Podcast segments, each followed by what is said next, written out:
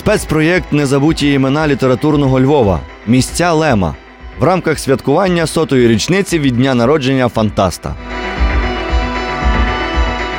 Сьогодні у нашій студії Ігор Колесник, культуролог, релігієзнавець та дослідник філософії фантастики.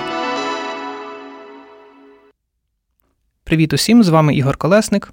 І сьогодні я розповім трошки про Станіслава Лема в розрізі його наукової фантастики, його футурологічних різноманітних студій і візій, і його філософування. Станіслав Лем це дуже специфічний, дуже дивокуватий, дуже унікальний феномен, який поєднує в собі дуже багато різних векторів, і ми знаємо його як всесвітньо відомого наукового фантаста. Також ми його знаємо як людину, яка народилася і певний час прожила у Львові, а згодом через зовнішні незалежні від нього обставини він покинув Львів, переїхав до Кракова, там, де і, зрештою, провів решту свого життя. Як науковий фантаст, Станіслав Лем розпочинає свою творчість у 1940-х роках. Він пише перший роман, який називається Людина з Марсу, і це не була найкраща його праця в його доробку, на його власну думку. Так само, як і наступні два твори це астронавти там Магеланова Хмара, в яких він описував комунізм, який покинув землю і опанував галактику, контакт комунізму із тим всесвітом, який розгортається навколо людства. Це твори, які він писав для проби пера, це твори, які він не оцінював в подальших своїх різноманітних інтерв'ю як е, високої якості, але вони мали місце в його творчості, і це потрібно цінувати також. Якщо хтось цікавиться глибшими дослідженнями творчості Станіслава Лема, для того, щоб побачити оці зародки його основних тем, його лейтмотивів, варто звертати увагу також і на ці тексти.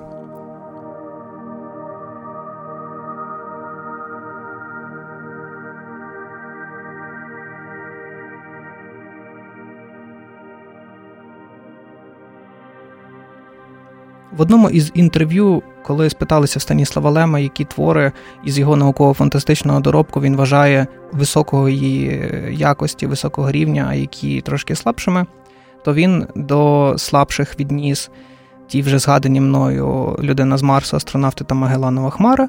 А до сильніших він відніс Кіберіаду. Взагалі він Кіберіаду вважав, мабуть, найсильнішим своїм твором, який належить до художніх і в якому він зміг розкрити свої якісь основні ідеї, свої основні наміри, свої інтенції, те, що можна би було скласти потім у його навіть футурологічно і філософський такий спадок своєрідний. Також він доволі гарно відгукувався про Едем, про Соляріс та Непереможний, як твори, які дозволили йому вирости.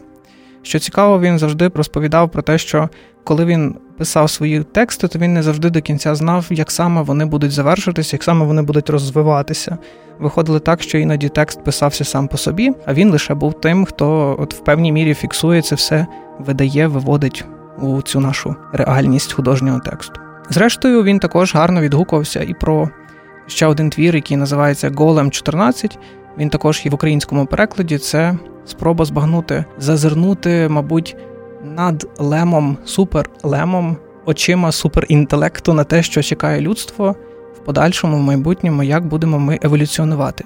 І з цієї точки зору, мабуть, е, цікаво досліджувати голема тим, хто хоче побачити, як Лем себе екстраполював, мабуть, до якихось суперпоказників. Він дуже гарно відгукувався про цей твір, і, мабуть, тут ми можемо побачити його ці всі ідеї, зрештою, які потім були більше відображені в публіцистиці та в його філософських роздумах.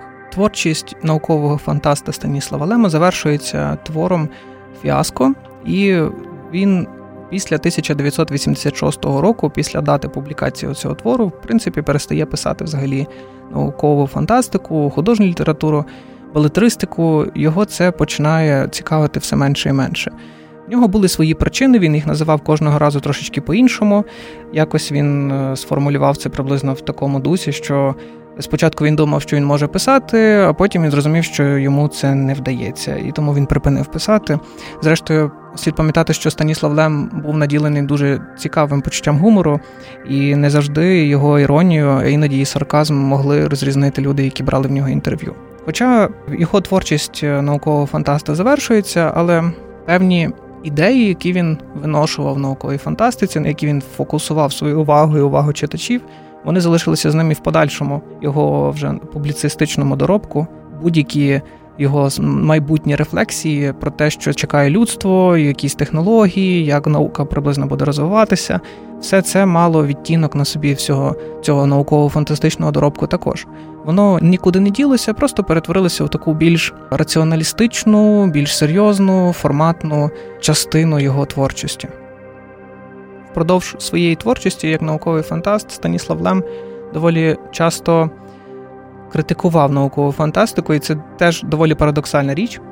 Він був е, неприхильником, точніше, противником комерціалізації наукової фантастики. Виростав він доволі ізольовано від світу американської, зокрема чи західноєвропейської наукової фантастики. І коли він познайомився із тим, що відбувається в 70-х роках в Америці, він е, трошки розчарувався. Про це навіть написав книжку, в якій займався просто суцільною критикою того, що відбувається в науковій фантастиці Сполучених Штатів. Спершу його прийняли в таку е, асоціацію фантастів Сполучених Штатів, а потім позбавили членства в 76-му році саме через те, що він постійно їх критикував. Він їх настільки дістав, що вони не змогли витримати його в своїх лавах. Зрештою, йому хотіли повернути членство через звернення кількох відомих письменників, письменниць, зокрема Урсулу Легоїн, але він не захотів цього більше. Тут теж був такий цікавий момент, епізод, який свідчить про парадоксальність історичних перетинів різноманітних відомих письменників, особистостей, як вони бачать світ і як наскільки це може відрізнятися з різних точок. Зокрема, був епізод е, із Філіпом Кіндредом Діком, якого Станіслав Лем поважав за його творчість. Він вважав, що це що це один із небагатьох письменників, який ну, дійсно займається тим, що варто при тому всьому, що вживав достатньо багато наркотиків. Про це Лем також був в курсі, і це не заважало Філіпу Діку писати дуже цікаві твори. І водночас був епізод, коли е, Філіп Дік написав донос е, на Станіслава Лема. Про те, що він вважає, що Станіслав Лем це насправді не одна особа, а це комітет, спеціально створений КГБ радянським для того, щоб розвалити через спочатку наукову фантастику, а потім розвалити капіталістичний світ, вільний захід. Ось такий дивний був епізод. Багато хто пояснює різними причинами, чому це сталося, чому Філіп Дік настільки дивно реагував на Станіслава Лема. З одного боку кажуть, що це було через неотриманий гонорар через переклад Убіка, який е, також дуже цікаво йому пропонували, але через специфіку фінансових потоків між заходом і сходом через залізну завісу його запросили до Кракова, щоб він цей гонорар отримав сам в руки. Але Філіп Дік, через те, що він трошечки був схильний до параної, частково зумовлений його різноманітними фармацевтичними експериментами, то він перелякався і не приїхав. Про це згодом Станіслав Лем жартував трошки, ставився до цього із розумінням, але насправді це був один той самий, одна людина, один Станіслав Лем, який просто володів багатьма мовами. Це ще один із його великих талантів.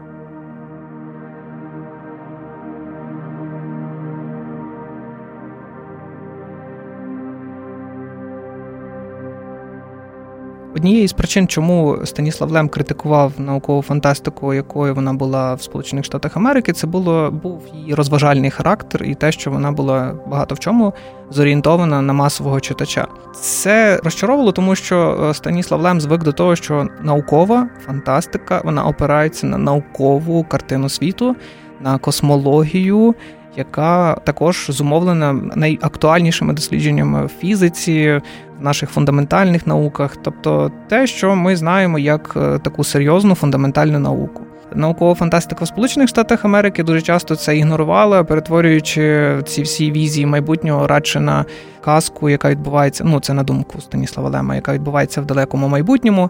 Я не можу сказати точно, чи він критикував зоряні війни, чи він взагалі звернув увагу на зоряні війни, але його непокоїло те, що космічні опери часто були просто формою таких подій, які могли би відбуватися з нами тут і зараз в будь-яких людських історіях, але вони раптом перенеслися в е, галактику. І ще одна річ, яка втішала в жодному разі Станіслава Лема, це те, що було, що психологія людей, персонажів, які брали участь в цих науково-фантастичних творах, вона залишалася десь на рівні 19 століття.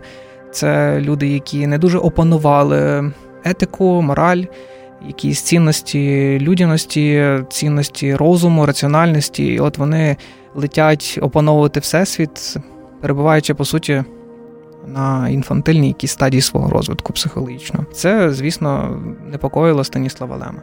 Ну і зрештою, потім, як він вже так е, напівжартома, напівскрушно говорив про те, що він насправді потрапив в пастку, багаторічну пастку з науковою фантастикою, тому що зреагував науковій фантастиці на слово науково.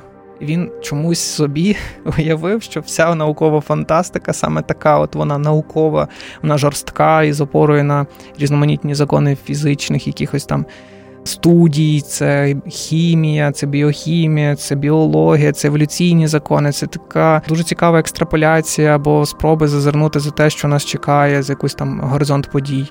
Побачити, які є можливості контакту із іншими формами розуму в нашому всесвіті. А зіткнувся він насправді з розважальним жанром. І при тому всьому, що він багато років старався, це по суті була внутрішня війна його, така боротьба. Він продовжував писати наукову фантастику, зауважуючи, що вона суттєво відрізняється від того, що е, вважається форматним. В цьому випадку можна вважати, що він був неформатним науковим фантастом, і ми можемо насправді дуже тішитися і гордитися тим, що він народився і був у Львові довгий час. Теж е, варто пам'ятати, що деякі його погляди, його. Характер були сформовані саме от тут, у цьому Львові, у цьому міжкультурному такому багато культурному, багатомовленевому середовищі, і е, нам варто про це пам'ятати.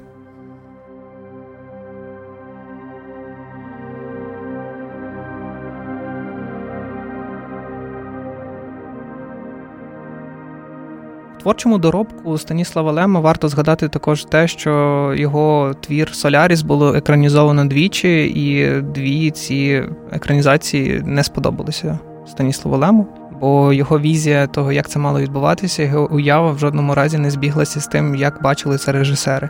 Перша екранізація відбулася в 1972 році. Це був Андрій Тарковський. Він зробив щось зовсім інше, ніж те, що хотів Станіслав. Це викликало в них таке дуже протистояння ідейне, як дві людини, які були творцями цілих всесвіті, вони реагували на реальність трошки по-іншому. І те, про що, наприклад, говорив ще Станіслав Лем, е, він Соляріс писав як твір, в якому людина виходить за межі землі і зустрічається з чимось іншим, фундаментально незвичним, з якоюсь формою життя, яка не вписується в жодні рамки ані наших наук, ані нашого і наших мовленевих практик, ані будь-яких інших форм розуміння саме людських. Андрій Тарковський зняв фільм радше про землю і про тугу за тим всім, що нас чекає вдома, за цією домівкою, за цим по суті, це ностальгія. Станіслав Лем не дуже ностальгував. Він взагалі в своїй творчості не був до того схильний. І це світоглядні такі розбіжності. Вони не завдали. Не можу сказати, що це поганий епізод в історії кінематографу, що вийшов цей фільм, який багато хто шанує, багато хто любить там. Вважають мало не артхаусом в науковій фантастиці, але варто пам'ятати про те, що Станіслав Лем в своїй уяві це бачив трошечки інакше. І взагалі він хотів екранізувати швидше непереможного, бо, на його думку, непереможний піддавався краще екранізації, ніж Соляріс, тому що ну, в Солярісі дійсно там такі запити, які на той час, коли виходив фільм Тарковського, ці запити вони залишалися по суті без можливості реалізації. Фільм Кроненберга, американський, який було знято в 2002 році, ну він Знову ж таки, радше відноситься до цієї категорії наукової фантастики, яку Станіслав Лем не любив. Він, власне, її найбільше критикував. Але ну, така історія також є, такий епізод.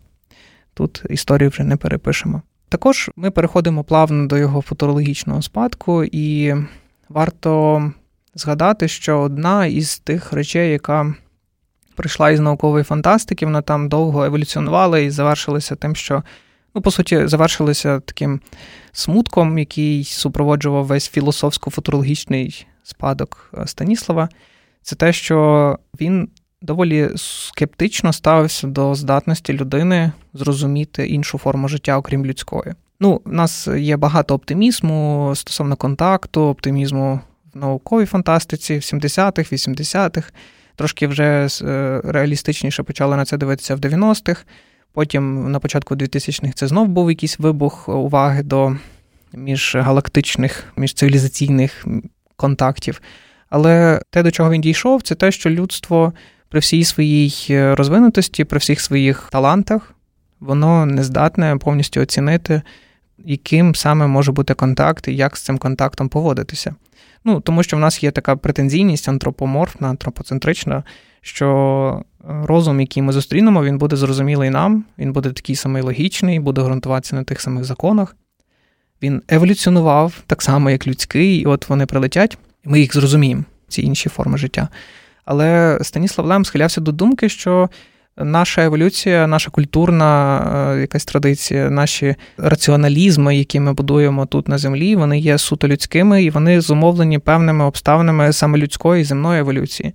Коли ми стикаємося з іншою формою життя, виявиться швидше за все те, що ми просто навіть не можемо зрозуміти, про що нам говорять, чи говорять взагалі.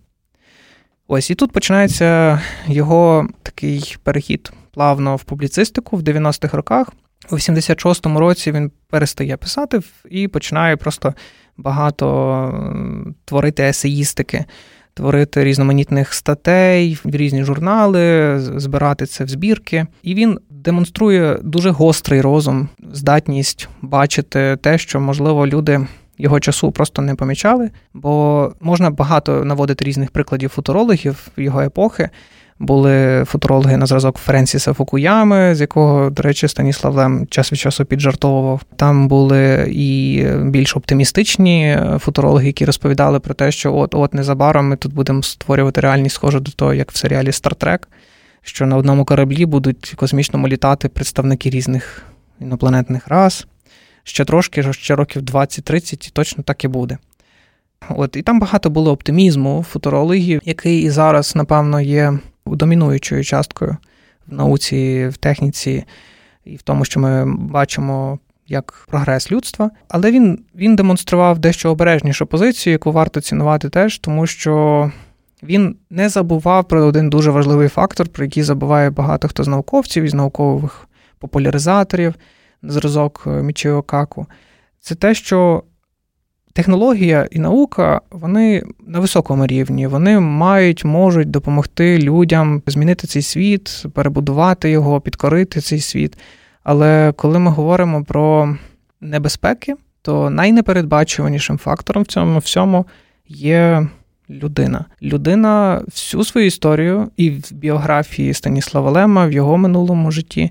Яке супроводжувалося травматизацією і покиданням рідного дому, воно е, це, ця історія демонструвала радше негативні сторони людини. Ми забуваємо, наскільки близько ця тваринна насильницька схильність до агресії, до по суті безпідставного винищення собі схожих за якоюсь ознакою, вона залишається в людства, вона нікуди не дівається, і е, ми можемо спостерігати це навіть в 20 столітті, в 21 столітті. І, власне, оця сторона, цей фактор людський, він нікуди не дівається в розрахунках Станіслава Лема. Він постійно про це пам'ятає. Хоча він зберігав доволі оптимістичний погляд, він дуже тішився всьому новому. Він читав багато журналів. В нього був обмежений час, він не мав часу читати майже повністю все те, що ми називаємо художньою літературою. Він захоплювався науково-популярними журналами, останніми дослідженнями того, що відбувається взагалі в науці. В його очах в інтерв'ю завжди, коли він розповідає про науку і про технології, можна побачити це світло, цей вогонь, який ну просто. Дуже схожий на на такий е, блиск в очах дитини, яка захоплюється тим, що вона розкриває перед собою. Тобто, все своє життя Лем футуролог, Лем філософ, Лем фантаст разом із своїм дорослим скепсисом він ніс в собі цю дитину, яка захоплювалася і дивувалася тому, що розгортається перед цією людиною. Це те, що нам варто пам'ятати також. Ми часто забуваємо про цю дитину в собі, а жодна наука, жодна фантастика, жодне майбутнє неможливе без ось цього подиву. Та й, зрештою, я пам'ятаю, філософи теж постійно про це говорять. Що філософія можлива тільки тоді, коли ми здатні дивуватися найпростішим речам. Наприклад, як сонце піднімається на небо чи чому, наприклад, хмари такі, чому вітер дує з цього боку.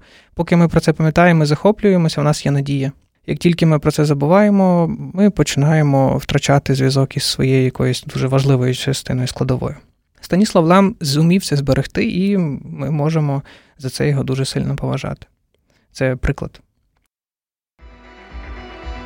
Спецпроєкт Незабуті імена літературного Львова Місця Лема в рамках святкування сотої річниці від дня народження Фантаста.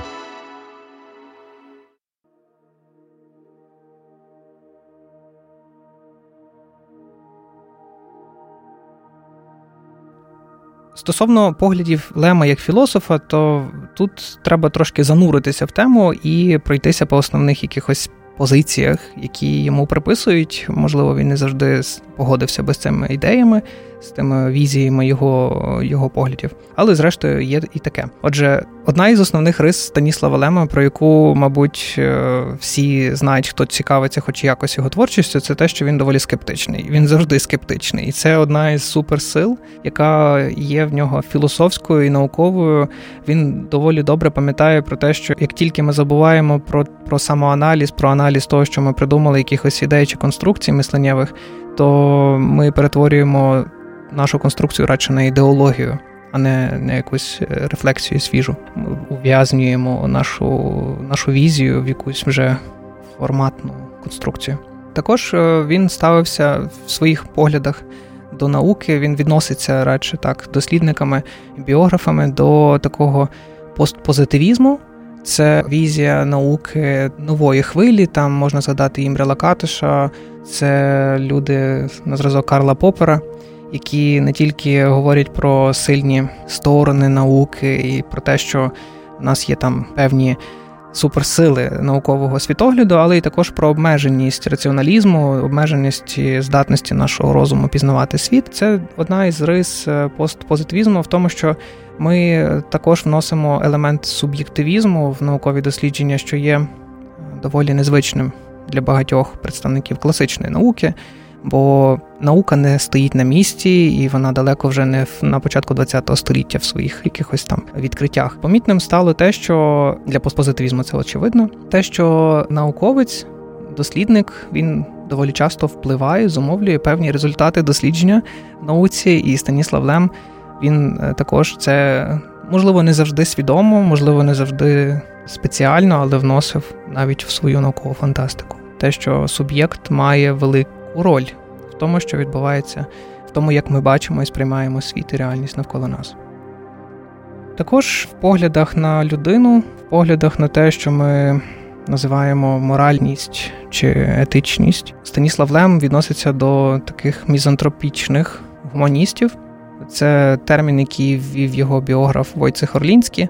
Переклад його біографічного дослідження творчості Станіслава Лема буде опубліковано українською мовою зовсім зовсім скоро. Войцех Орлінський називає Станіслава Лема мізантропічним гуманістом. Це зумовлено тим, що Станіслав Лем стояв на доволі сильних гуманістичних позиціях. Він вірив в секуляризм, він був агностиком, тобто схилявся до тої візії, що можливо існує якийсь вищий розум, але ми його пізнати не не, не можемо. І та й зрештою в нас немає в цьому такої сильної потреби і немає часу. От час дуже Станіслав Лем цінував. І мізантропія полягала на тому, що він завжди ставився до людства трошечки скептичніше, ніж е, до будь-яких інших чинників. Він радше підозрював людей в тому, що ми не здатні до опанування того всього, що ми придумали, до того, що ми встигнемо опанувати належним чином чи технології, чи науку, і ми радше заважаємо акумулюванню якогось е, доробку в цій сфері, а можемо і спричинити катастрофи. Тому у відношенні він був таким доволі ізольованим.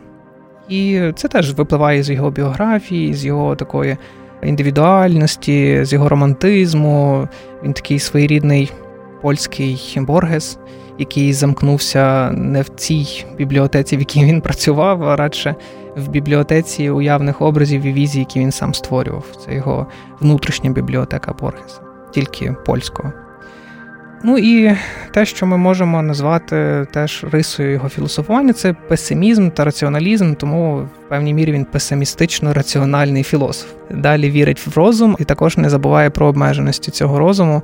Розум, зрештою, не все може пізнати і далеко не все може вирішити. Це те, що він помітив, особливо в 90-х роках, коли багато досліджував різноманітних тем на зразок е, біотехнологій, інформаційних технологій. Він був одним із тих небагатьох, до речі, футурологів, філософів, які який в своїх творах приблизно передбачив історію, яка може розгорнутися внаслідок розвитку інформаційних технологій. Він передбачив схоже щось до віртуальної реальності, але набагато складнішу і страшнішу віртуальну реальність, тому що в його варіанті е, фантома, фантоматичний генератор, фантоматична реальність, вона мала на меті перетворити людину радше на такого постійного присутнього спостерігача, який не може розпізнати реальність, яку створює цей генератор від тої, яка є справжньою реальністю. Те, що ми можемо зараз спостерігати, навіть із шоломами віртуальної реальності, з якимись там сенсорними дослідженнями, як можна це все впроваджувати, включно із запахами. Це не зовсім та візія, яку вбачав Станіслав Лем, тому ми, мабуть, ще чекаємо певних наступних кроків е, від технології, як це саме буде розвиватися. Станіслав Лем насправді застерігав е, в певній мірі від цього всього, тому що ми не впевнені, не знаємо до кінця, чи людина зможе потім розпізнавати те, що вона переживає в цьому генераторі, в цій віртуальній реальності від того життя, в якому вона перед тим жила. І тут ми маємо натяк на один із найвідоміших фільмів кінця ХХ століття. Це Матриця, мабуть, для шанувальників наукової фантастики, для шанувальників кіберпанку і для людей, які просто дивляться телевізор там по вечорах. То ви, мабуть, знаєте про матрицю. Так, от це те, про що Лем також в певній мірі говорив. Це те, від чого про що він застерігав. Люди самі собі іноді копають величезну яму розважального характеру. Тут, напевно, радше хочеться порозважатися, закінчиться це сумно. У певних інтерв'ю він також говорив про те, що він схожий на Касандру. Сам себе сприймає як Касандра, яка намагається достукатися до людей, розповідає їм про небезпеки, але людство просто ігнорує все те, що він розповідає. Мабуть. Це одна із таких сумних е, речей в його творчості. Це те, що дійсно варто би було звертати увагу на його думки та ідеї.